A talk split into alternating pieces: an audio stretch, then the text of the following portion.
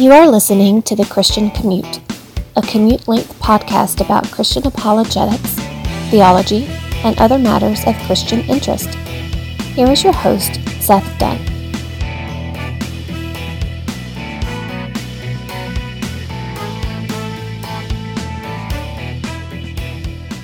It is Thursday, January 11th. This is the Christian Commute. I am your host. I'm your coughing host, Seth Dunn. Let me give you two apologies for the audio quality. Number one, I'm in my truck and this thing's a 2003. All the windows aren't real tight and it's going to be loud. When I was driving to work this morning, it was just loud.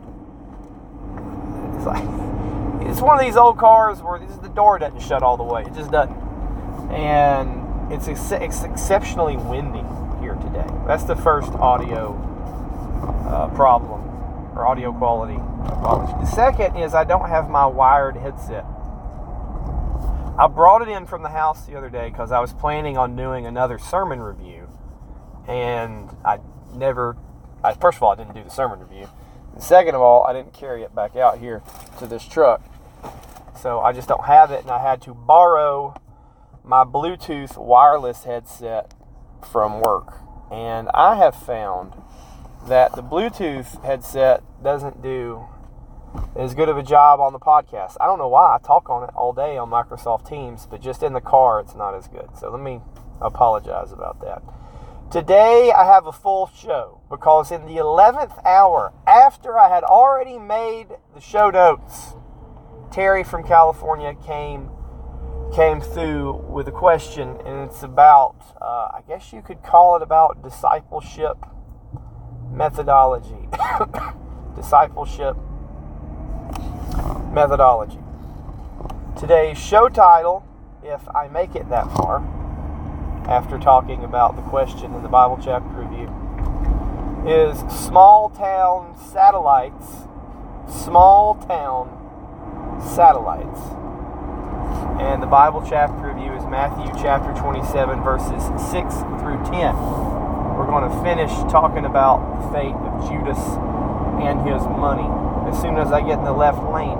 And if you're wondering why I'm on the freeway already, I had to stop to get gas. And I have a basketball game to coach at 7. It's 5:30, so I feel like I'm behind already. Hopefully, I won't run into as many siren police car ambulance delays as I did yesterday. I'm trying to take my focus away from the basketball game and, and focus for, for 45, 50 minutes here on the Christian Commute. Here we go, Matthew chapter 27, verses 6 through 10. Judas has just come in and said that he, he sinned against innocent blood. He's thrown the money back into the temple. He's trying to give it back to the priests. The priests have just ignored him. So it's none of our business. He went away and hung himself. The chief priest took the pieces of silver and said, It is not lawful to put them into the temple treasury since it is the price of blood. And they conferred together and with the money bought the potter's field as a burial place for strangers. For this reason, the field has been called the field of blood to this day. Then that which was spoken through the prophet Jeremiah was fulfilled, and we'll get to this, refer to Zechariah 11 here. And they took the 30 pieces of silver, the price of one whose price had been set by the sons of Israel, and they gave them the potter's field as the Lord directed me. That is a reference to Zechariah 11, and Matthew say is Matthew is saying that what Judas did with this money, and or and what the priest did after they got it with the money, is the fulfillment of Zechariah 11. Even though the text says Jeremiah 11, we'll get to that in a minute. What's going on here? The priests know that this is blood money too. Judas knows it's blood money. He doesn't want it. He feels remorse for betraying innocent blood. So he goes to the priests to try to make it right, and he can't, and they don't want to listen to him. And he throws the money back at him. He doesn't like hand it over, he like tosses it him. Right? And they don't want to put this money in the temple treasury because they feel like the money is tainted too. It's like blood diamond money. We talk about blood diamonds in the modern times. People buying blood diamonds. They don't want that blood diamond money. But it's blood money. It's money that, that was paid to Judas to set somebody up, to put them on trial for death. So they said, we're not going to put this in the temple treasury because remember the temple's supposed to be holy. These are these are horrible people. They have more concern with is it okay to put the money in the treasury or not than they did number 1 with Jesus being the Messiah and number 2 with Judas being repentant and saying we've done something wrong here. So what do they do with the money? They buy a field to bury the indigent. So the case is then, as the case is now, you got to buy your own grave. And back then, travelers to the city may come and die, and they don't know who they are. They're especially indigent because we, like, we don't even know who these people are. We got a dead body on our hands. We don't have any relatives. We don't know where we should take the body. You know where his family is. We got to bury him somewhere. He doesn't. He may even own a burial plot wherever he's from, but we don't know where he is, where he's from. We got to have a place to put this body. We're not just going to chuck it in the dump because we're going to have respect for the bodies because they're going to be resurrected one day. Uh, so they bought the potter's field, and that's where they're going to bury uh, travelers, or strangers, I should say. That's where they're going to bury strangers. So they buy they they buy a place to bury strangers or the indigent. And to this day, what would that day have been? Would have been when Matthew was writing in the mid to late first century. The people would still know the story of how this field was bought by the blood money that Judas gave back after he betrayed Jesus, and they called it the field of blood. Now, going further, Matthew identifies a prophecy which this fulfills. And all throughout the Gospel of Matthew, there's a theme here the fulfillment of prophecy. We've seen him referring to the Old Testament and saying, These are fulfilled prophecies. This was fulfilled by the prophet, fulfilled by the prophet. Even going back to the beginning when Jesus has to flee to Egypt because King Herod's trying to kill all the, the boys two years old and younger. And then he leaves Egypt to live in Nazareth, and, and, and Matthew says, Out of Egypt I called my son reference to that. So the text here, if you read in your Bible, the text says this is to fulfill what was written by the prophet Jeremiah. But then if you click on your, your footnote to say, where do I go find this in the Old Testament? It's not from Jeremiah, it's from Zechariah. The reference is Zechariah 11. And you can go read it if you want to. Pause, unpause. So what's going on here? Why does the text say Jeremiah, but very, but very clearly uh, refer to Zechariah? There are a couple of explanations here. Well, and I'll, I'll give you those explanations, but let's be clear. We know the biblical text that Matthew is referring to because he gives it to us. And that's the text that matches up to the 30 pieces of silver. So, why do our Bibles have Jeremiah instead of Zechariah? Two pretty good explanations for why this might have happened. I think the first is this. In Greek, the letters, or the, sorry, the word, the name as it's written for Zechariah and Jeremiah is very similar. It's just a couple of characters different. Okay? So if you have a copyist, because we don't have the original copy of Matthew, if you have copyists and scribes over the years, it could it could have been that early, in an early manuscript copy of this, the copy the copyist just copied it wrong and wrote Jeremiah instead of Zechariah. It could be as simple as that. Somebody wrote the wrong letter. Or it could be that the guy wrote the right letter, and that the reason Matthew said Jeremiah is because in the the Jewish Old Testament or the Jewish Bible they had at the time, the section of the prophets started with Jeremiah. You can Google this yourself if you want to. And you, you know how people would say Moses and the prophets? And when they say Moses, they're refer- referring to the books of Moses, the Torah. So when they say the prophets, they could be saying, well, Jeremiah, because the, the, the book we have is starting with Jeremiah. That could be an explanation too. And the reason I bring that out, one, it's just kind of curious, but but number two, we're talking about the inerrancy of Scripture here. And remember, the inerrancy of Scripture is not the inerrancy of my New American Standard Bible or somebody's NIV or King James or the Society of Biblical Literature's fifth edition Greek text of the New Testament. The inerrancy is in the original autograph, what Matthew wrote. And everything he wrote would have been factually true according to theology and history or whatever. If somebody made an error copying it, that's not an inerrancy in the scripture. What was originally written, that's an error in the copy. And quite frankly, we should expect errors in copies over hundreds of years.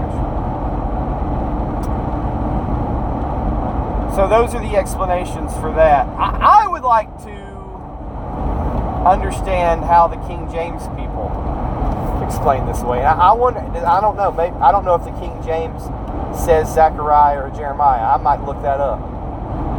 Because if the King James says Jeremiah, I'd be like, how are you guys going to explain this? And they'd probably explain it in the, in the same way I just said, that Jeremiah is just giving a general reference to the prophets. So uh, that's the scripture for today. And take keep in mind that the people, the original audience of Matthew, they would have known about this field. Like, not only would have they known about the scripture, they'd have known about that field. But oh yeah, people still call it that. That's how this field got got its name when Judas went and gave the priests this money. But I think we should pay more attention to just the callousness of the chief priests and elders. All right, let's move on. Do you have a question about Christian theology or apologetics? If you do, please write to SethDunn88 at gmail.com. SethDunn88 at gmail.com, or you can dial 470 315 0875 and leave me a voice message. The Christian Commute is your theological roadside assistance. Keep it short. Tell me where you're from. All right, today's question, submission, if you will, comes from Terry in California. There's something going on at her church. They're using a particular resource. So, from time to time, churches will get programs from outside the church, from people in business. They might call it a ministry business, but ministry consultants or publishers who come up with discipleship programs and then they sell them to churches or give them training. One that comes to mind for me when I was at Tabernacle Baptist, when I was a member there, they brought a guy in named Dennis Nunn, and he had a program that I think he had sold the church called Every Believer a Witness, and it was how to do evangelism training. And Terry has got a program. She told me uh, who it's from. I was unfamiliar with him, and I forgot, or I'd mentioned it.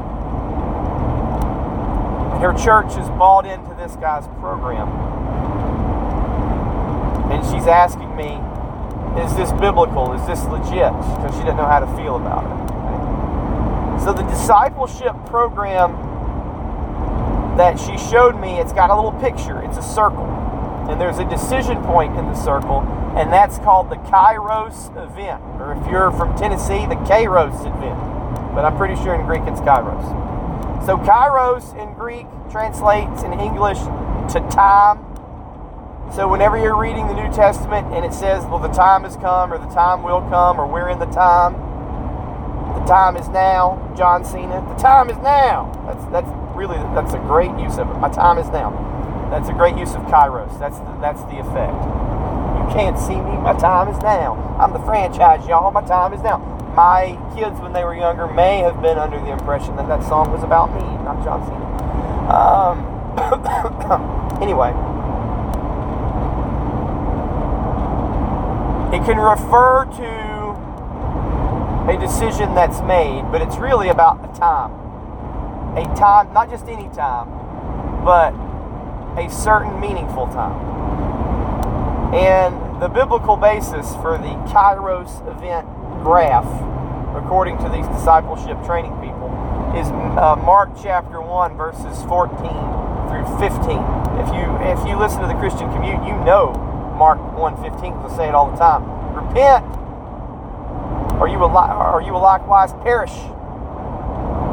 Repent and believe, or you'll likewise perish. But if you want to, you can uh, pause and read Mark 1:14. So Jesus is telling people that the they need to repent or perish, and the time to repent has come because the kingdom of God is at hand.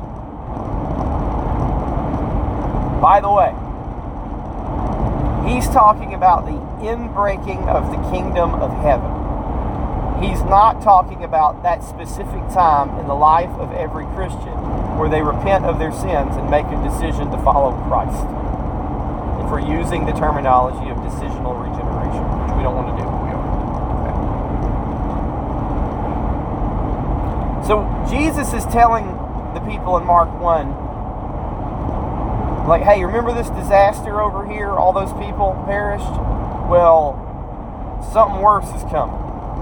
And repent, or you will likewise perish. The time has come to repent. He's saying the time of the inbreaking of the kingdom because he's bringing the inbreaking of the kingdom. He's bringing the gospel, the death, burial, and resurrection of Christ. He's bringing in a new dispensation, if you will, and it's now time to repent and come to God under the new covenant. That's what that means. It's not talking about the individual decision everybody makes since then until Jesus comes back to repent. But these people selling books, they got to say, oh, this is based on the Bible. We'll use a Greek word. So, what is being distributed to the church through this discipleship material? It's a circle, and on the top is the Kairos event. So, at the right of the circle, you've got like an it's it's the it's the repent side. Like you make an observation of what you're doing wrong, and you consider it, and then you repent. That's the first thing you do. And then on the other side of the circle, so we're going we're going clockwise. So the circle's sort of like a clock. So you start repenting, and then you get to the other side after six o'clock. Well, now you're going to start believing, and this is how you act in your life. And you so you have that decision point. Bam! I've got the Kairos decision point at noon. I guess they're at midnight. The midnight cry. We'll be going home at the midnight cry. Midnight. You make the decision. Then clockwise, you repent and believe you're coming to Christ and then you're living the discipled life. And that forms the basis of the discipleship program at Terry's church.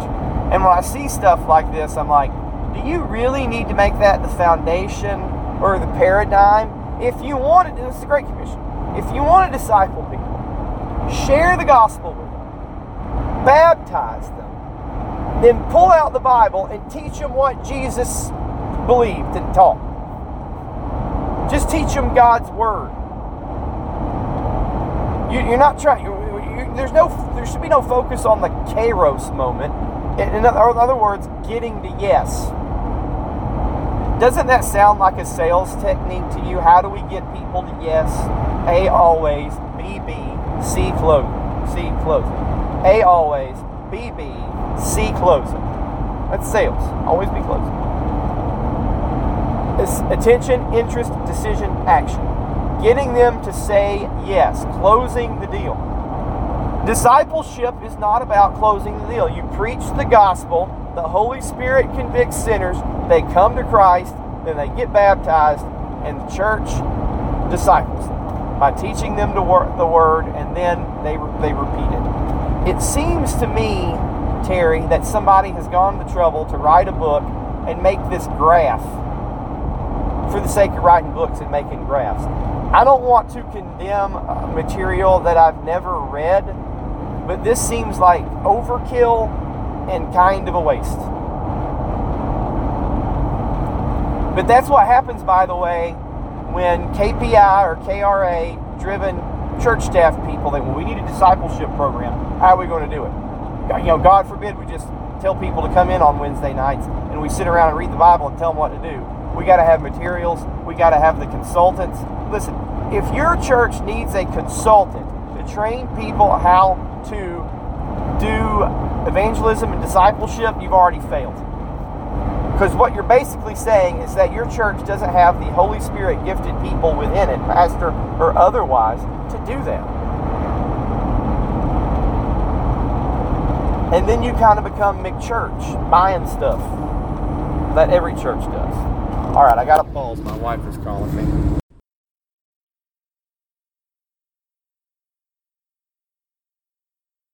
Hear me? I gotta pause my recording. How do I do this?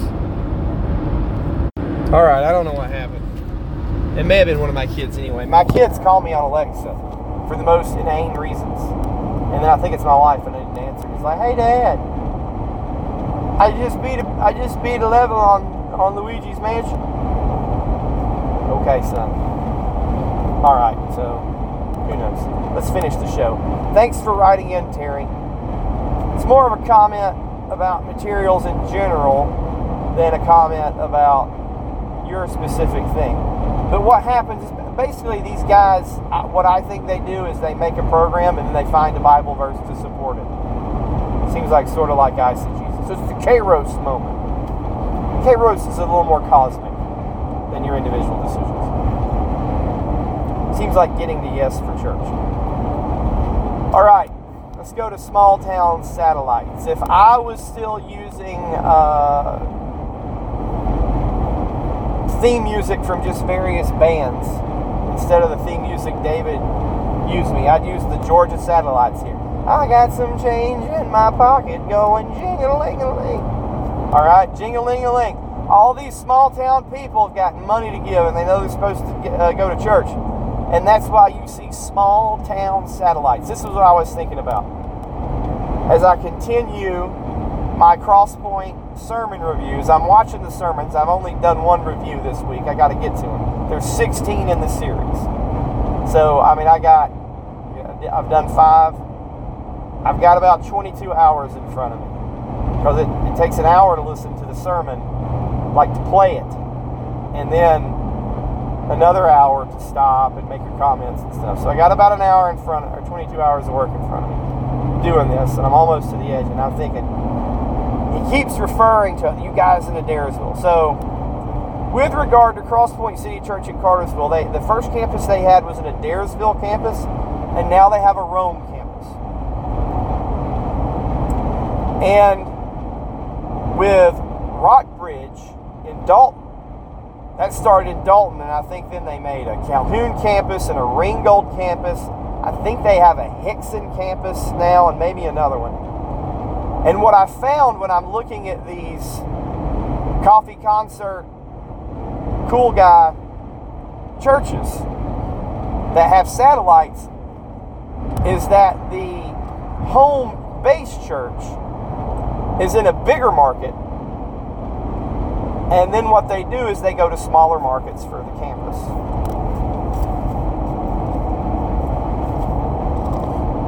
And I think the reason is because the people in the small towns, they are more apt to accept preaching on a screen from somebody in the next town over.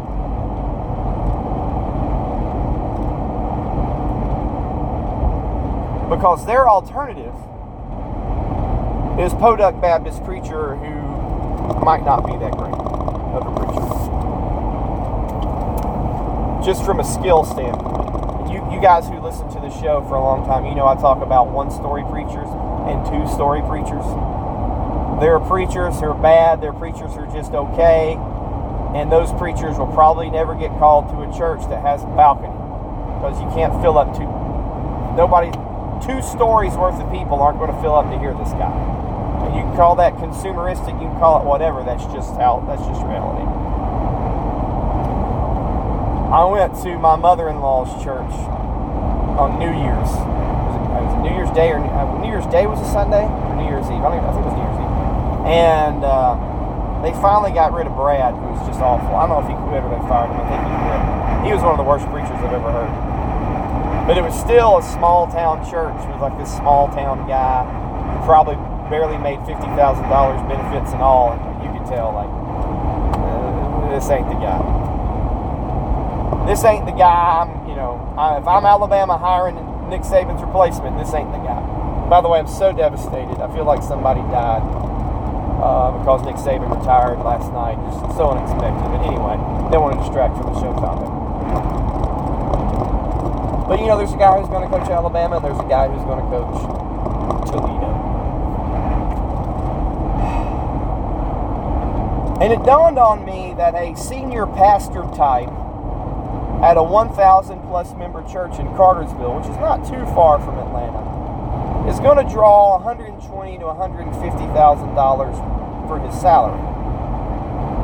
Where if you get into a senior pastor type in Adairsville, which isn't, I mean, it's sort of, it's on the freeway, but it's pretty far from Atlanta and it's pretty far from Chattanooga.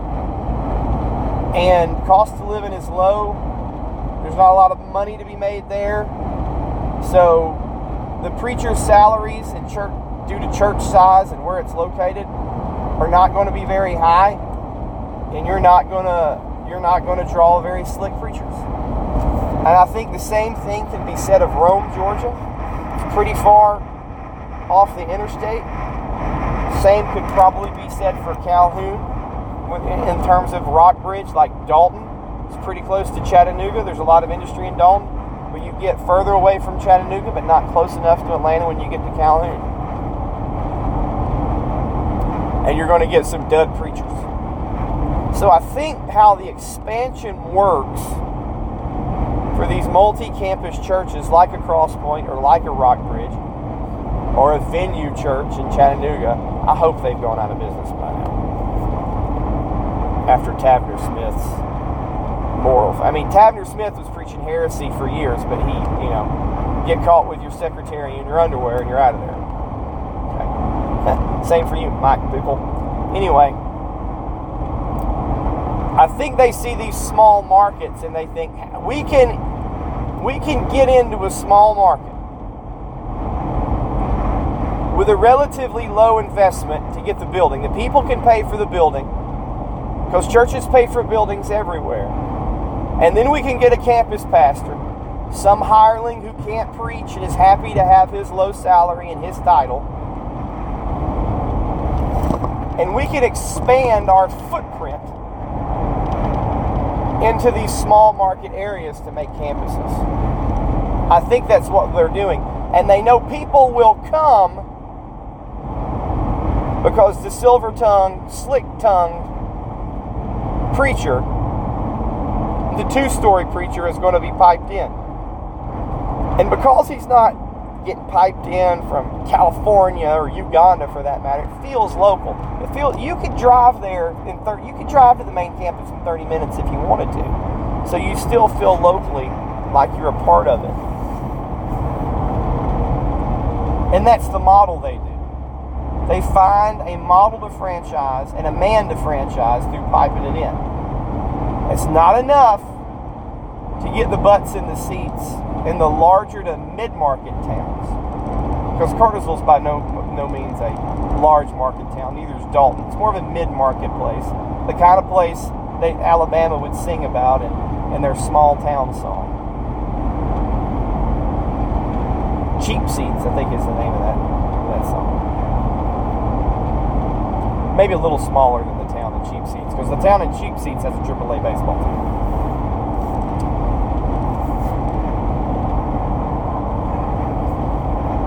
So they've gotten their model going. That's how, how they're doing it. And